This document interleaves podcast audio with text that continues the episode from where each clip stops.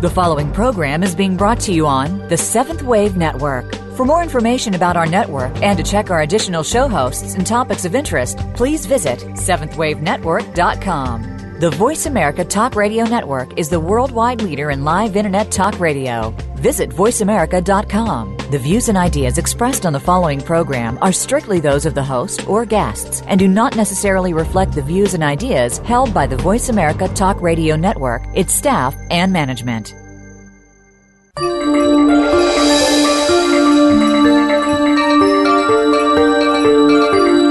Astrology reveals insights into the greater world, its changing cycles, and universal forces. Through the lens of astrology, we examine special topics and current events, investigate their meaning, and discuss solutions to personal and global problems. Welcome to Astrology, the Theory of Everything, with Mary Jo Weavers and Janie McCarthy. We're here to show you how astrology can be a powerful tool for self awareness and transformation. You'll be amazed how everything is interconnected when using astrology. Now, here are your hosts, Mary Jo and Janie. Welcome. This is Janie McCarthy. I'm here with my co host, Mary Jo Weavers, and two very special guests, Eric Francis and Christine Payne Towler. Hello, Janie. I'm excited to hear from our guests today. Definitely. Uh, Mary Jo, what I thought we would do is I'll begin by introducing Eric and then turn the show over to you to introduce Christine. We'll get the conversation going on our show topic today, which is the history of astrology. And for our listeners, I can guarantee you this is not going to be a dry history lesson, but not with these two dynamic personalities on board. So, welcome, Eric. Thank you. Hi there. Nice to be on your program. Terrific. Let's see. Uh, if I go back four years ago, I had the good fortune of being introduced to your website, planetwaves.net. Uh, which you are the founder, editor, and publisher of, and also the host of Planet Waves FM broadcast. So, what really impressed me and what also differentiated your writing among the other astrology websites that I'd been on is the fine point, the details, and the fact checked accuracy that you use in reporting um, all kinds of both personal as well as global issues, and then how you wrap it in an astrology symbolic framework. That's the coolest, absolutely the coolest thing and the way you also juxtapose what's going on in people's personal lives and how it's connected to global affairs. Um, I, and and the other thing I wanted to make sure that I said is that your site has actually become a go-to source for me for news. You've got you've got details on news stories I do not see or read on uh, television, radio, magazines, newspapers, it's not to be found. And I didn't get how that was possible until I read your bio. You've spent 10 years in uh, as a career investigative reporter, and boy, does that show. You've written in United States, UK, and Australian journals and on websites. And also on your website, um, your photography, your photojournalism is displayed, which is very beautiful. So, um, well, just a I little like bit of this is the next generation of news reporting. Well, it adds a level of personalization that certainly the public news never touches. Yeah, isn't that the amazing thing? I, I often look through, for example, the pages of the New York Times and wonder how anyone gets any personal relevance from reading that form of journalism. I think mm-hmm. we're on our own. Mm-hmm. So yes, our, right. our paths person. Please continue. No, no, go ahead. I was just going to say our paths personally crossed a couple times. I did have you do a personal reading for me as well as the chart for the launch of the show, which was fantastic. And um, you do a end of year edition, and I was honored to be chosen to publish one of my articles in that. So it's been great. The, the connection we've had so far has been really great. Awesome. Well, thanks for participating and for having me on. So, what do you want to talk about? Hmm. Well, um, thank you, Eric and, and Janie. And I'd like to jump in right now and take this opportunity to introduce Christine Payne Towler, who's with us as well. Christine, I had the pleasure of meeting you last fall at an astrology and tarot salon here in Oregon. And I was impressed with what a true scholar and fascinating teacher of the history of astrology and tarot you are.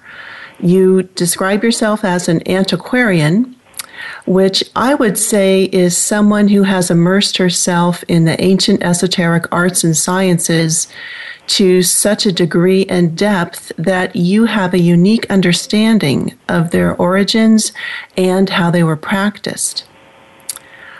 Uh, you are the author of The Underground Stream Esoteric Tarot Unveiled, which is a book on the history and deeper meanings of tarot decks and cards. And um, very recently, you have a new tarot deck and accompanying pair of books titled Tarot of the Holy Light, A Continental Esoteric Tarot, and Foundations of the Esoteric Tradition. So thank you, Christine, for joining us today. Oh, I'm, it's a pleasure to be here. I'm so glad to have been invited. Wonderful. Well, um, Christine, I'm going to jump in here right now and ask you how did you first become interested in the esoteric arts? What drew you to them? You know, I knew nothing. I was a freshman in college uh, at a little town in Oregon and I was looking for Christmas presents. And I went to a used bookstore because I'm from a book family, and due to a trick of the light or something, my eye fell on a deck, and the cards, uh, the words rose up off the box and smote me in the eye. And so I bought that deck and a couple of books that went with it and took it home. And uh, the rest was history, really.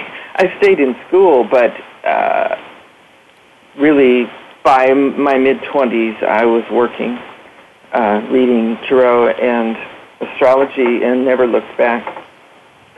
Eric, what was your entrance into astrology from the investigative journalism you were doing? Well, I had known about astrology for a while, but I had never figured out the relevance. I couldn't see the relevance.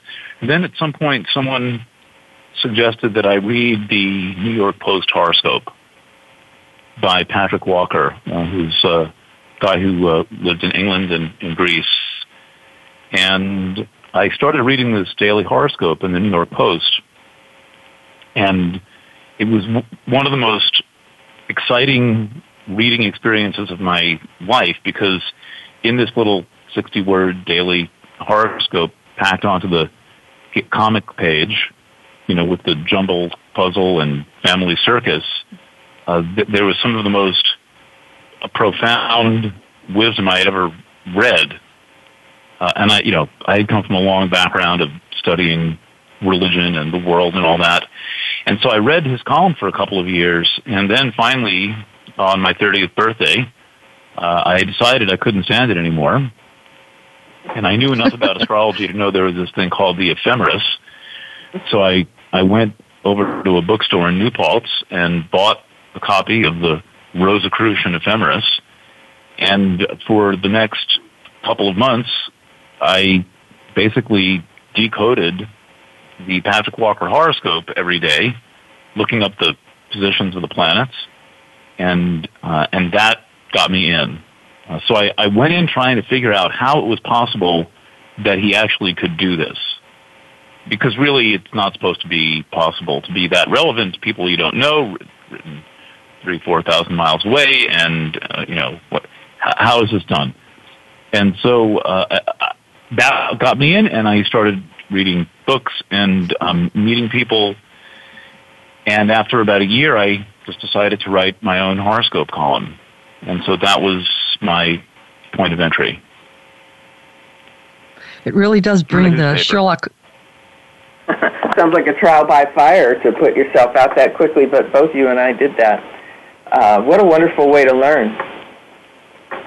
Yeah, it was fun. I mean, and it, you know, there's always been a connection between newspapers and astrology. The first astrologer I met was the editor of the newspaper I worked at in my first job out of college as a reporter. And there was no astrology in the newspaper, but there was a lot of astrology in the newspaper office because we worked with an astrologer all day.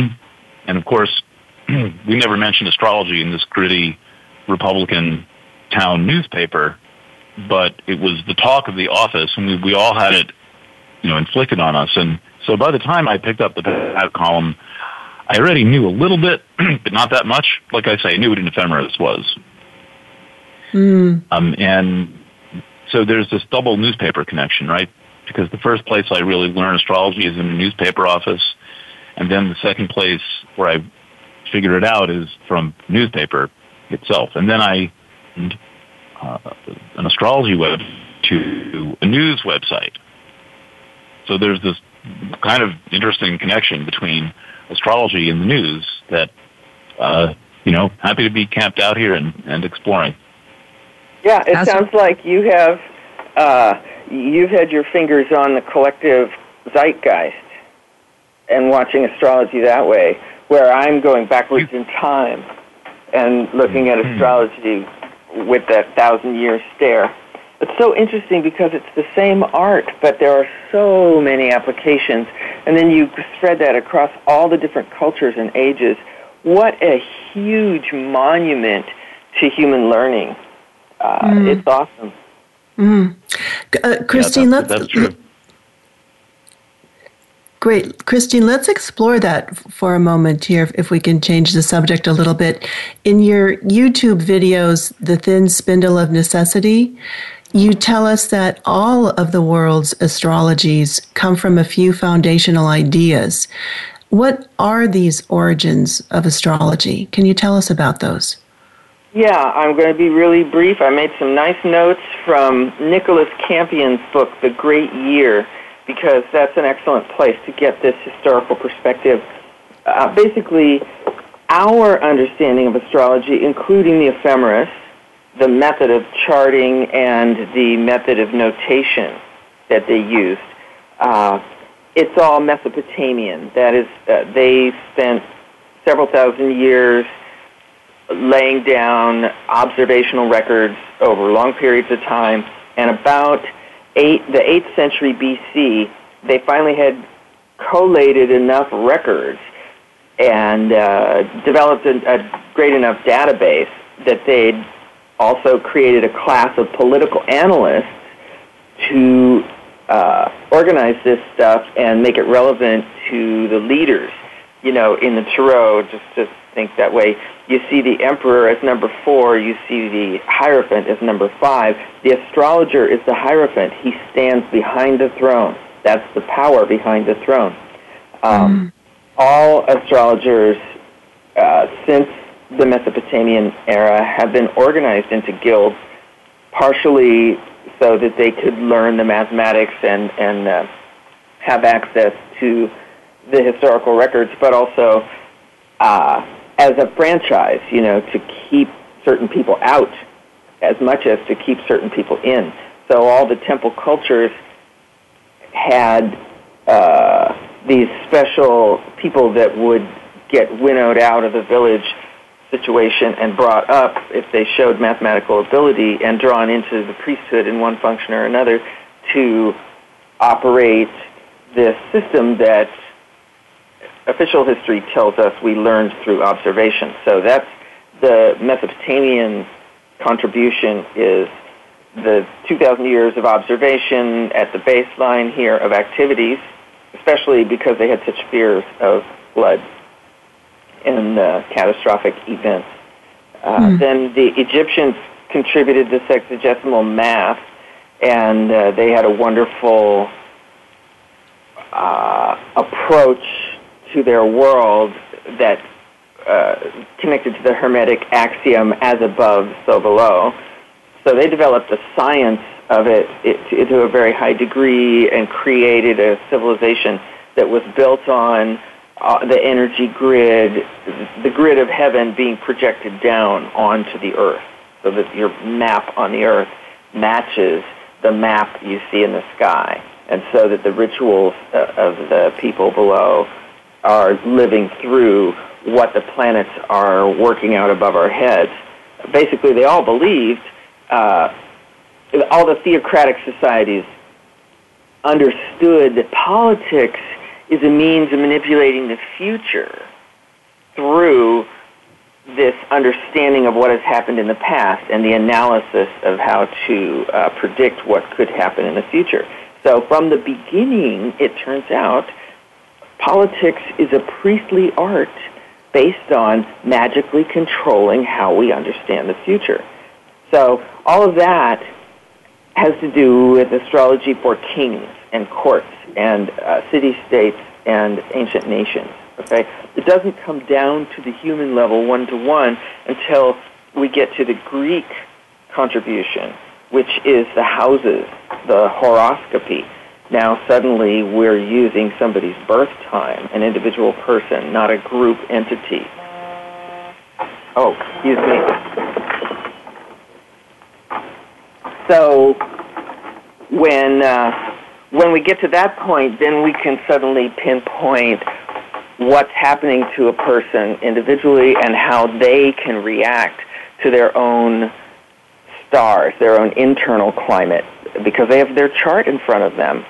And uh, uh, suddenly you're like the king in your own castle, and the horoscope circle is your castle. So mm. these are the three civilizations that built astrology for us in this era of history that we can know. The Mesopotamians first, the Egyptians, and then the Greeks. Hmm. And Christine, these form the foundations for what we we call Western astrology. Uh, what about uh, the astrologies around different other parts of the world and different cultures?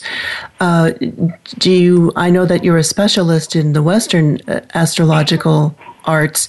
Uh, do you think that this was going on in other cultures? as well? well yeah, I was actually um, edified on this topic uh, by a, an old friend who was a his uh, religious researcher. But what he said was, and I've I've seen it to be true since the ephemeris when it, it left the Mesopotamian civilization and started traveling east and west on the Silk Road and started uh, being a tool for navigation. Obviously, it's very mm. important navigation, and the Phoenician civilization, which was uh, later in the sequence, but still speaking those Semitic-based languages, they were a seafaring nation because they had almost no land. So they established all the fine-tuning rules for the sound value of the alphabet. As I said, the Mesopotamians or the Babylonians originated this uh, alphabet of letters and numbers, but the Phoenicians drew it out into, uh, connected it up to a language base, and so put the phonics on it, right? Mm. Uh, phonics are Phoenician. Mm-hmm. So when you get now uh, these number letters, of which there are 22, correlated with the sound value of language, then suddenly that alphabet can go wherever there are speakers of any language. This was an incredible radical breakthrough in uh, intercultural communication was to actually whittle down all the sounds of speech into a 22 alphabet set and then fit them to the signs, planets, and elements. So as the Phoenicians traveled around the world and did their seafaring and their trading, they took the ephemeris with them. And scholars of culture can now see when uh, different civilizations became mathematically literate because suddenly, boom, the ephemeris pops up. Suddenly, boom, solar astrology appears in a new civilization. And uh, even though some of them are incredibly different, each different civilization will interpret that zodiac wheel of 360 degrees and 12 signs and the movements of the visible planets each one will interpret that according to their own mythology and their own cultural lights. But uh, anywhere where you have the consensus of a 360 degree uh, wheel, that's the signature of Babylonian astrology and the Egyptian sexagesimal math. So it doesn't just, it can't just spring up like weeds in a new civilization. Even the Mesopotamians, the, the Babylonian temple culture took them 2,000 years to get enough records together to have some predictive value and to create the ephemeris, this uh, table of planetary motion. So it's not something that springs up spontaneously unless it's dumped on you by an exog- exogenous civilization. So the way that a civilization is judged once they get the ephemeris is how long it takes them to correct the Babylonian errors. That tells you, you know, how fast that civilization grows mathematical thinkers. They That's get the ephemeris, fascinating. rocket, and then uh, then they learn math. Yeah, fascinating that there is this this common thread that that we all experience globally that had such a, a huge influence. Well, we're going we're going to take a short break now, and when we come back, we will be continuing our conversation with Christine Payne Towler and Eric Francis with more about astrology in ancient and modern times.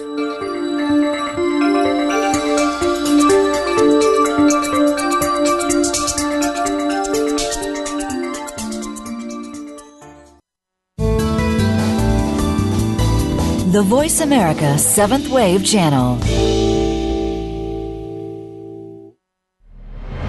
Janie McCarthy loves being a professional astrologer. Her academic pursuits in consciousness exploration, negotiations, and relationship transformation have been critical to helping her clients integrate their material and spiritual worlds. She is known for her ability to simplify and articulate even the most complex concepts to trigger aha moments of pure, meaningful, and lasting clarity. Janie is available for booking presentations, workshops, and client consultations and can be contacted at www.janiemccarthy.com.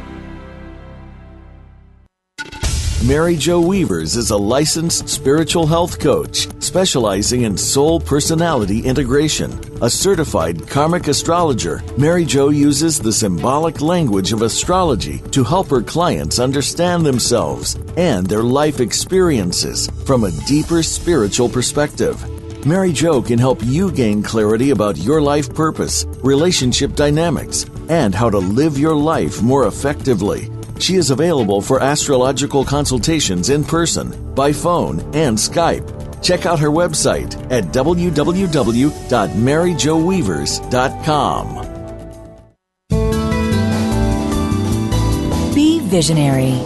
Be extraordinary. Be the change. This is the Seventh Wave Channel on the Voice America Network.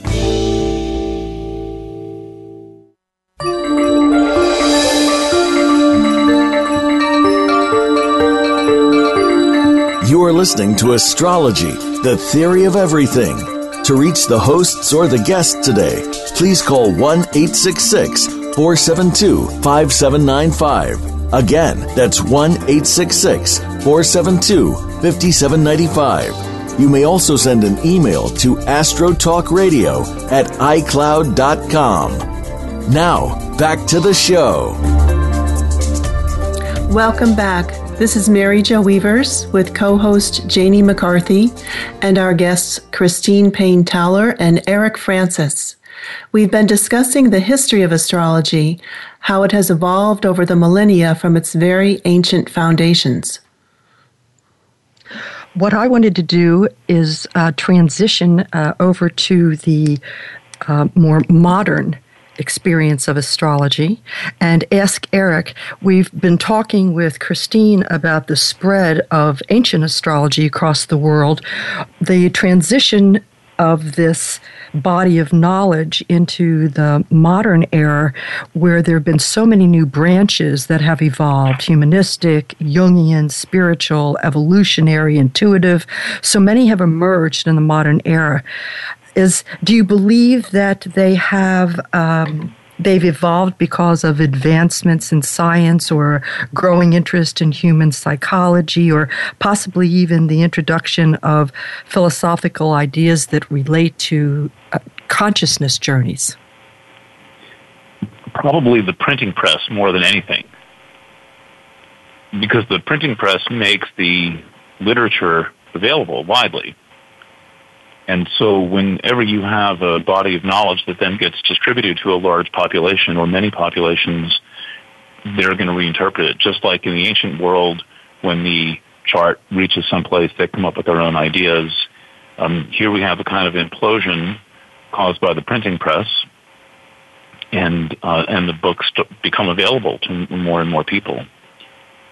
Now, the, the, the history of consciousness is evolving along with this, right? The psychological era, you know, the area era of psychiatry and psychology uh, happens in, I guess, maybe like the late 19th century. That starts to emerge as a distinct thing, and so it na- is naturally colored by the culture in which it exists. And there's um, often strong cultural influence on on any astrology. You know, astrology is the product of a culture as we experience it. That makes all kinds of sense.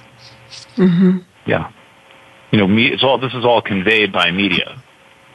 Everything that we're talking about, whether it's Phoenicians sailing around the world, uh, giving out the ephemeris and who knows what format it was written, um, you know, shipped onto stones or, or scrolls or who knows. Yeah, right? we have some old copies. It was literally in a square grid using cuneiform writing and uh, the 22 letter alphabet that was invented for the purpose.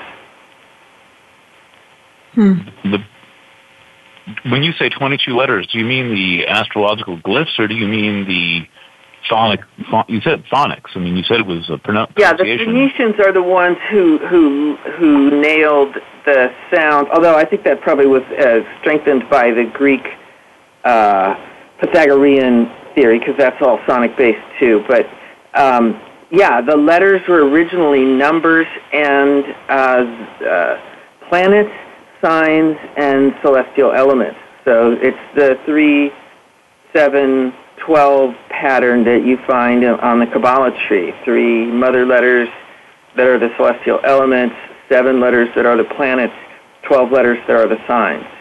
So that comes to us inherent in the um, in the actual style of writing. So these original, any magical alphabet or any twenty, any of these uh, fundamental alphabets from antiquity are simultaneously sounds, numbers in a 22-point sequence, uh, and those have decimal ranges inside of them, and astronomical. So if somebody who doesn't know Phoenician looks at the ephemeris they don't know how to translate those widgets, how to translate, whether to read them as words, whether to read them as mathematical equations, you know, whether to read them as astronomy.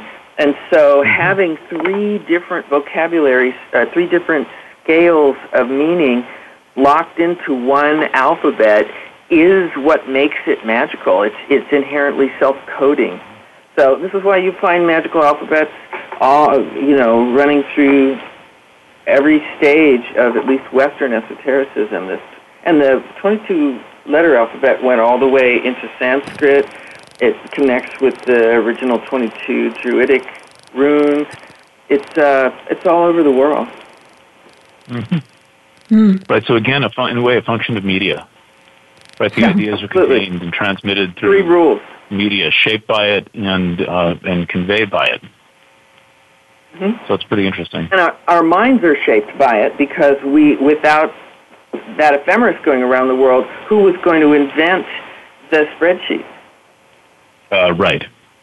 That's that's the key. That's the key invention. As is and the alphabet. planets the are. alphabet to fill it with, which is both I mean, letters, of, words, and yeah. And a lot of mathematics too. Obviously, I mean, you have to be able to predict when the eclipse is going to happen. Well, that's what the ephemeris does. I mean, that's the thing. Yep. Once they got to the place where they could notate, they could, you know, you can time travel once you can read the ephemeris, as you immediately said uh, uh when you were confessing your history, uh, astrologers love to go forward and backwards in time. And the ephemeris is just like uh, Hecate's porphyry pillar. It allows you to move through the three worlds. Yes, but you have to know how to work. time travel tool. Mm-hmm. Mm-hmm. Christine, um, it's fascinating to to really delve into the the numerology of astrology and the sacred geometry, and I'm thinking also of some of the other uh, foundations, the the elements, for example. And uh, I was wondering if you could speak to the importance of um, what we know as the four elements and why they were important as as a foundation for astrology. And I'm also thinking in modern times too, with as Janie and Eric were talking about the more recent uh, practices of, of astrology, uh, especially in psychology, tie in the use of elements? Well, you know, the use of elements is partially a shorthand way of talking about the four seasons or the quadrature of the circle, which is also the four stages of the day, the four stages of human life, you know, we, from a small scale to a large scale, the four stages of the moon, uh, each of its cycles these are different analogies that link into this idea of four and fourness. Um, if you're trying to think about time, it circles around itself. Time is round just the way the orbit of the planets around the sun is round, but it never comes back to the exact same place. It's a coil, you know, like a long slinky. So the question was how to picture this to ourselves in a way that doesn't confuse us, uh, but uh, you know. So I think really this has been the dilemma of both revealing and teaching astrology and concealing and hiding astrology is the the how so much symbolism gets condensed down into the numbers. And as you said, it's the geometry that is the link. I call this aspect of the ancient mysteries architectonics hmm. Because mm. it's not just about things that go on on the flat plane, uh, like like what a, a astrological chart looks like. It's just a snapshot or a slide taken out of the middle of the caterpillar. You don't see the motion. So once you turn your mind on to the realization that everything you're looking at is moving and that each item in the chart is like another hand on a cosmic clock and the person whose chart you're analyzing they're like a little planet with its own weather and its own astral constitution and stuff and around it are going the planets in the heavens you know what's going on now this very second is impacting that person's chart there's all this communication going macro micro uh, back and forth, and that person is experiencing, you know, this intersection between their inner climate and their outer climate. This is the classic theory of um, uh, Renaissance medicine, was that the individual has their own four seasons and their own rhythm and their own way of doing the cycle, the four the quadrature of their own personal circle and meanwhile they have to live inside you know this this grand animal that we are we all co-occupy called the mm. earth and it has its own trends and energies so the four elements were a way of talking about climates or temperaments or internal and external qualities that affect us through our own constitution and through whatever's happening astrally around us Mm-hmm. Eric, relative to yes. the four elements and being a photojournalist, um, I'm wondering what you visualize, what you see, um, how the whole chart comes up in your mind when you're looking at it in terms of its elements. Hmm. Well, not, uh, I, I, guess I do that layer of analysis sometimes where there appears to be uh, an imbalance. But like a like most modern astrologers, I'm predominantly a psychological astrologer um, because astrology has given way from the um, you know the skin art and and uh, a thing used to guide all of society, and now it's taken up its fully kind of microcosmic place, and uh, the larger society hardly considers astrology. And when astrology is used, it's more typically used in the individual on the individual level um, for personal understanding. Um, so I guess if you look at the elements also as relating to the seasons and the quadrants and the types of signs, um, that uh, th- that's that's an important layer of analysis. Though I am more of a uh, listen to the client and see where it fits the chart type of astrologer more than look at the chart and see where I can impose that on or, or demonstrate that to the client type of chart uh, reader. So I'm I'm really listening to the uh, to the client more than anything, and then mapping out the chart based on what they say, their experiences, and their journey through time. Now, this is a typically modern method. I just have my own ways of doing it, and um, you know, we can talk about how this evolves out of the Theosophical movement in the late uh, 19th century, which I think that it does. Um, are, are, you interested in going there, or uh, do you want absolutely. to follow up on Please. something I've said? No, absolutely. Please do. Well, it seems like uh, around the time the first astrology textbook is written in English and published in 1647 by William Lilly, called Christian Astrology, um, astrology seems to be used for equally for divination in, in the form of horary astrology, and then to some extent it's used for natal analysis, though um, that has a more fatalistic thing. You know, will you marry a rich woman? How long will you live? Um, you know, this kind of question. So the natal astrology is really being used to basically make predictions. And then in parallel to that is horary astrology, where you're coming to the astrologer with a question. For example, someone, you know, stole all of my fish. Where are the fish? It's a famous case from the 17th century. Um, and from there, it seems as if, uh, as the age of science begins, uh, in the 18th century, astrology goes into decline, and and it's um, you know, it's, it's preserved uh, in India. It's preserved to some extent in England, but in American society, it goes into a, kind of a decline uh, in visibility and, use, despite the fact that you know Benjamin Franklin published his astrology in Poor Richard's Almanac, and it was commingled with the you know dates the courts opened and things like this. But it's taken less seriously as science uh, becomes the predominant uh, mental and spiritual language of the culture. And it doesn't seem to make a reemergence until the 19th century uh, when, the the- when the Theosophical movement um, kind of brings it back out and dusts it off as a uh, as an individual spiritual tool and a kind of a, a method for personal evolution. That seems to be the theme.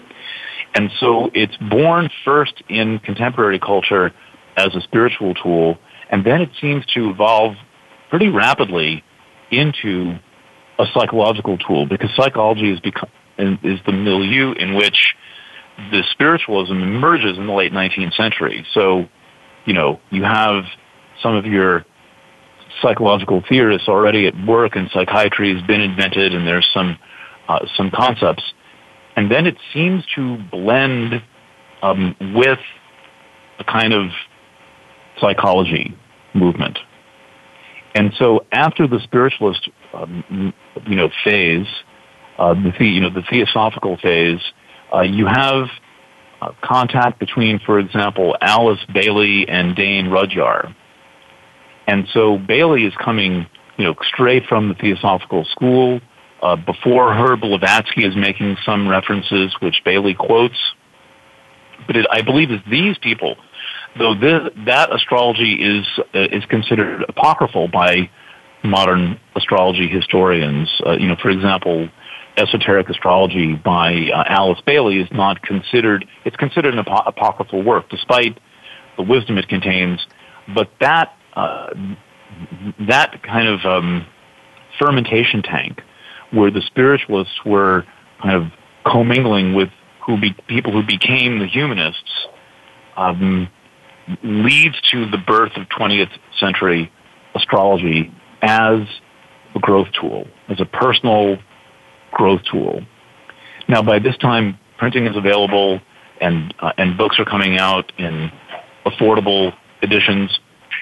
Hardcover and, and softcover editions are coming out, and um, then comes a proliferation of all these tools in the 1960s. Now, in American culture, it's Evangeline Adams, I think, who is the most responsible for popularizing astrology as a kind of a mass market tool. Uh, you know, Rudhyar is writing books at the time. He, I believe, writes the first American horoscope column, uh, but it's Adams who turns astrology into really a pop phenomenon. Uh, Eric? She's on the radio. Yes? Please finish your sentence. Uh, she, Adams invents the astrological career that we all live now, that we astrologers practicing today. That job, being on the radio, writing horoscopes, teaching Thursday night classes, writing books and articles, that gig was invented by Evangeline Adams in the 1930s. That's where I would love you to pick up when we come back from break. Excellent. And for those people that are going to be listening on demand, you can feel free to send your comments and questions by email to astrotalkradio at icloud.com. We'll be right back.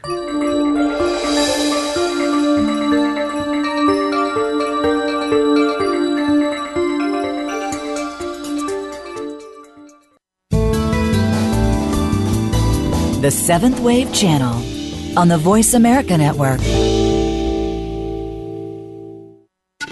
Mary Jo Weavers is a licensed spiritual health coach specializing in soul personality integration. A certified karmic astrologer, Mary Jo uses the symbolic language of astrology to help her clients understand themselves and their life experiences from a deeper spiritual perspective. Mary Jo can help you gain clarity about your life purpose, relationship dynamics, and how to live your life more effectively.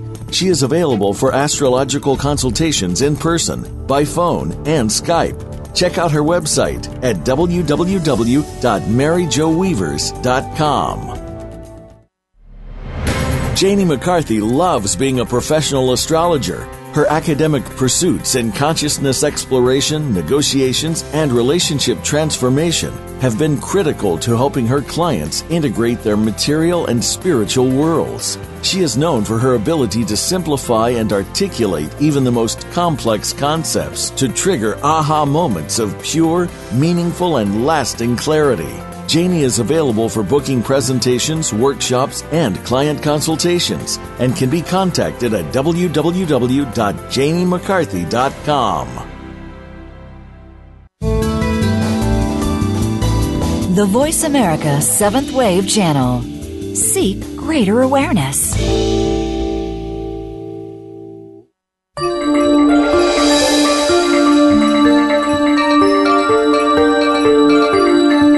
Listening to Astrology, the Theory of Everything. To reach the hosts or the guests today, please call 1 866 472 5795. Again, that's 1 866 472 5795. You may also send an email to astrotalkradio at icloud.com. Now, back to the show. Welcome back, everyone. I'm Janie McCarthy. I'm here with my co host and friend, Mary Jo Weavers. We were just talking to Eric Francis of planetwaves.net and Christine Payne Towler, a Tarot scholar and teacher of ancient history and astrology. Eric, if you could pick up where you left off, you were talking about Evangeline Adams and the impact she had on the profession of astrology. Yeah, and on public curiosity. I mean, she gets the public curious about astrology on the mass market level. And she's, for example, responsible for inventions like the um, the 40 page report, um, which uh, you know, like the, the, you know, you put your date, birth data in and you spend, you know, whatever, $50 and, and they send you back this supposedly thorough reading. Adams invents that prior to computers, um, where, you know, she would, you know, you, you'd send your data in and your chart uh, would be cast and somebody would say you have, oh, you have Venus and Taurus. They'd take that page and, oh, you have, you know, Saturn in, in Sagittarius. So we'll take that page and assemble uh, these reports, which are basically kind of character analysis uh, and and personality studies. Uh, so this is now done by many different. You know, you can use Solar Fire to pull up this kind of information, uh, and Eva- Evangeline comes up with this. Has 25 secretaries working in a very busy office, uh, and is taking clients all you know day in day out in, in her studio in Carnegie Hall. Very clever. Probably uh, there hasn't been a more clever astrologer since Evangeline Adams. Mm. So meanwhile, uh, this starts to proliferate in in culture, and it starts to kind of morph with spiritual psychology. So then, you know, you have more serious writers uh, like Dane Rudhyar who are laying down a deeper foundation. You have kind of spiritualist, psychological crossover people like the Reverend Dr. Marc Edmund Jones, who's offering a, a kind of a morph between uh, astrology of spiritual evolution and growth and the astrology of character analysis. Uh, he invents the Sabian symbols, the first degree by degree symbol system of the modern world. And so by this time, the, the astrology we're doing today uh, starts to take form. Only as this is happening, uh, books are getting cheaper to print and, and more popular, and there's more bookstores. And uh, then the 60s happen. Uh, you know, astrology, I think, was pretty quiet in the 1950s, uh, but then the 60s come with the, all of these um, retrievals, basically, cultural upheavals and, and retrievals of ancient methods, and that uh, that begins what I call the groovy astrology phase um, where astrology basically is uh, completely a pop art. Uh, a lot of these old books by you know Rudhyar and and people like that are, are still uh, lurking around backs of used bookstores. Uh, Rudhyar is still alive in the 60s. He issues his version of the Sabian symbols, um, which I think is one of the great landmark books that kind of uh, gives astrology its postmodern foundation. It, it's uh, it's a beautiful document that integrates modern imagery uh, with traditional astrological knowledge, but also uh, is I think the, the best humanistic work by Dane Rudhyar. And so from that, that you can see there still is a serious vein left. It may be the best astrology book that came out during uh, the 1960s. And the popularity continues through the 1970s, and I think that the next major watershed moment is the discovery of Chiron. Uh, mm. Chiron is a m- minor planet in the uh, solar system beyond Saturn, so it, it never goes in.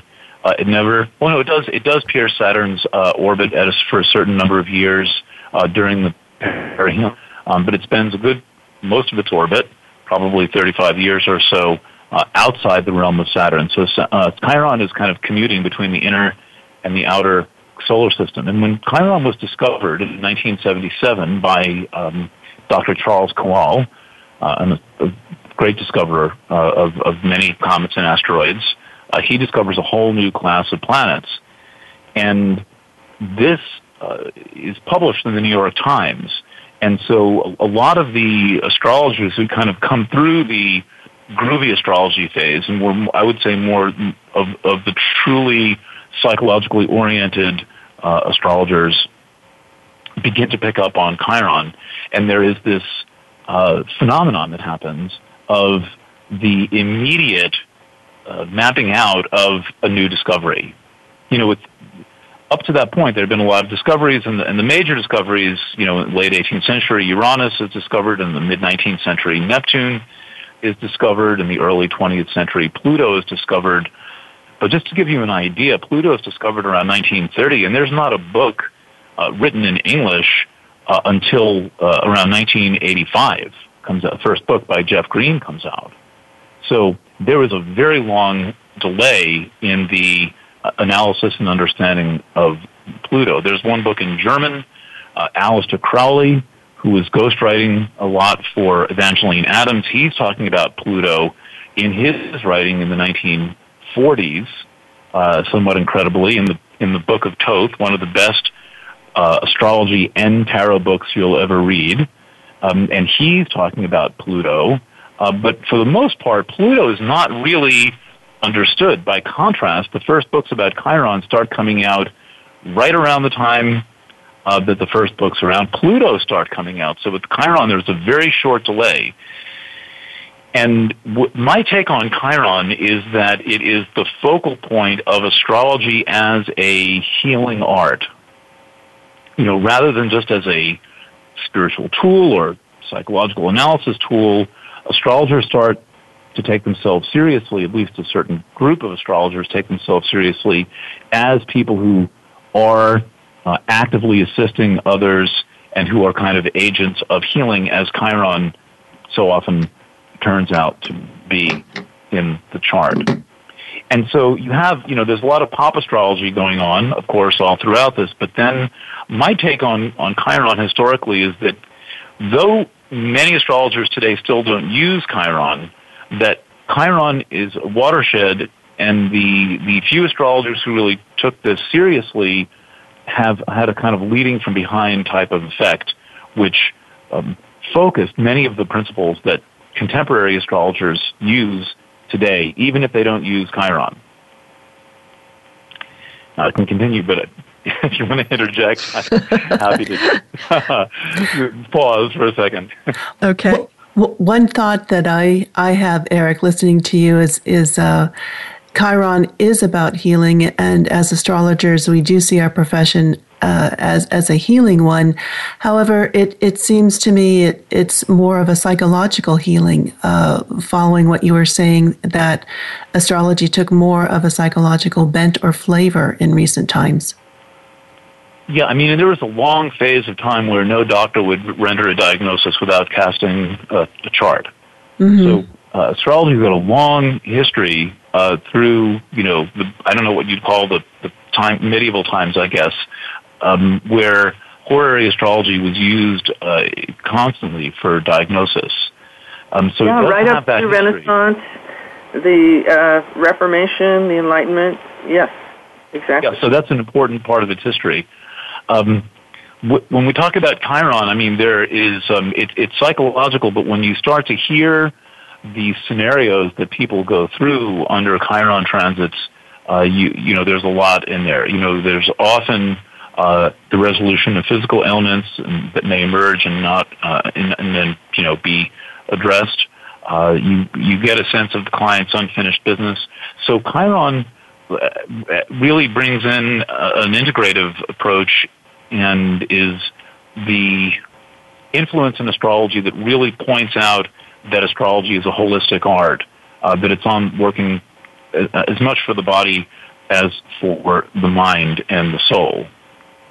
Mm-hmm. So, you know, Chiron was a physician, the first in Greek mythology, and taught medicine to the god of medicine, Asclepius, was his student. To give you some sense of the uh, pioneering nature of the uh, historical or mythical figure, Chiron. Like, if the god of medicine was his student, that's pretty good. It's interesting how in astrology we talk about cycles of time within greater cycles of time. And thinking about the, the ancient roots of astrology that Christine was talking about, we seem to have had a much more holistic view of the world and ourselves as part of it centuries ago. And with the onset of our mechanistic worldview, that kind of uh, fell apart and we changed, and now we have Chiron kind of bringing us back into that holism again. Yeah, that's a, that's a great analysis. I would say. I mean, there there was the you know what what many have called the disenchantment of the world under uh, un, under science because everything had to be reduced to empiricism, and if it wasn't documented by empiricism, then it didn't exist. Right. So this was not good for astrology, which is not really well documented by you know double blind studies. It can't, it's not subject to them. Mm-hmm. And so astrology goes out the window when empiricism comes in. Now science is moving in a direction that is itself more holistic and recognizing that we live in a polyverse, not a universe, and that there's many dimensions, and that and that time is not this absolute thing. You know, Einstein discovers that, and so there's gradually room being made for the astrological worldview. Gradually, um, but it's going to take some very practitioners to put forth ideas that people relate to. Uh, the contribution I try to make is I try to have astrology be relevant and useful rather than abstract and theoretical. Thank you. Thank you, Eric. And thank you, Christine. And I can't believe that we're already out of time on today's show. This conversation has been absolutely great. Um, I, I would love to continue it again at a future time with both Eric Francis and Christine Payne Towler. And many thanks to both of you for being our guests on today's show. You can read Eric's articles, view his videos, and listen to his FM program on planetwaves.net. And you can also contact him directly at efc at ericfrancis.com for a reading. Christine Payne Towler's website is tarotuniversity.com. To read her articles and astrological analysis, go to her blog site, tarotarcletters.com. Christine is also available for personal readings. Thank you, listeners, for joining us today. Please share your thoughts with us on Facebook at Astro Talk Radio. For all you professionals out there, you can link up with Janie and me on LinkedIn. And let's take our conversation over to Twitter with hashtag AstroTalkRadio. Please join us next week with our guest Hank Friedman when we discuss your chart, how it's created, and what it represents. Thank you. Thank you. Yeah, thank you. This was very nice. Thank you for being a part of the show today.